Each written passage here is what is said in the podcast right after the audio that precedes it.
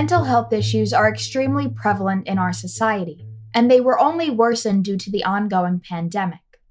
In this poem, the coloring book metaphor is used to describe bouts of anxiety and depression in my life, but it ultimately describes a fear of failure and how sometimes a good support system is the only thing you need to start the healing process.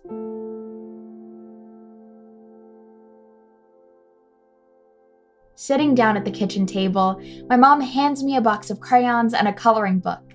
I have fun coloring as freely as I want, colorful lines scattering the page, creating a picture all its own.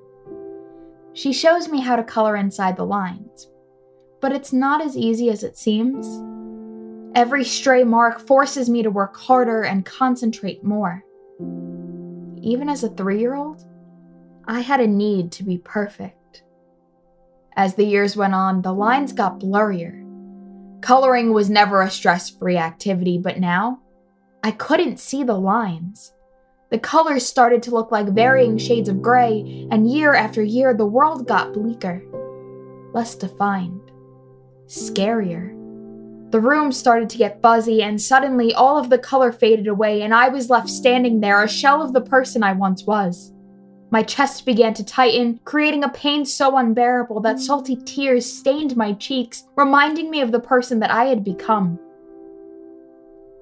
Failure, an intimate lover of mine. The days and nights we spent together, trapped, doing this dance that I no longer wanted to participate in, never fully escaping its grip. It had drained all of the color from my world, and I was hoping that one day I could remember how bright my life once was. But then, a girl entered my life, crayon in hand, coloring in between the lines. Slowly, my perception changed.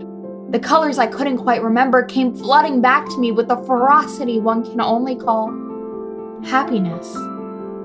Another girl joined her, and together, they slowly brought the color back into my life.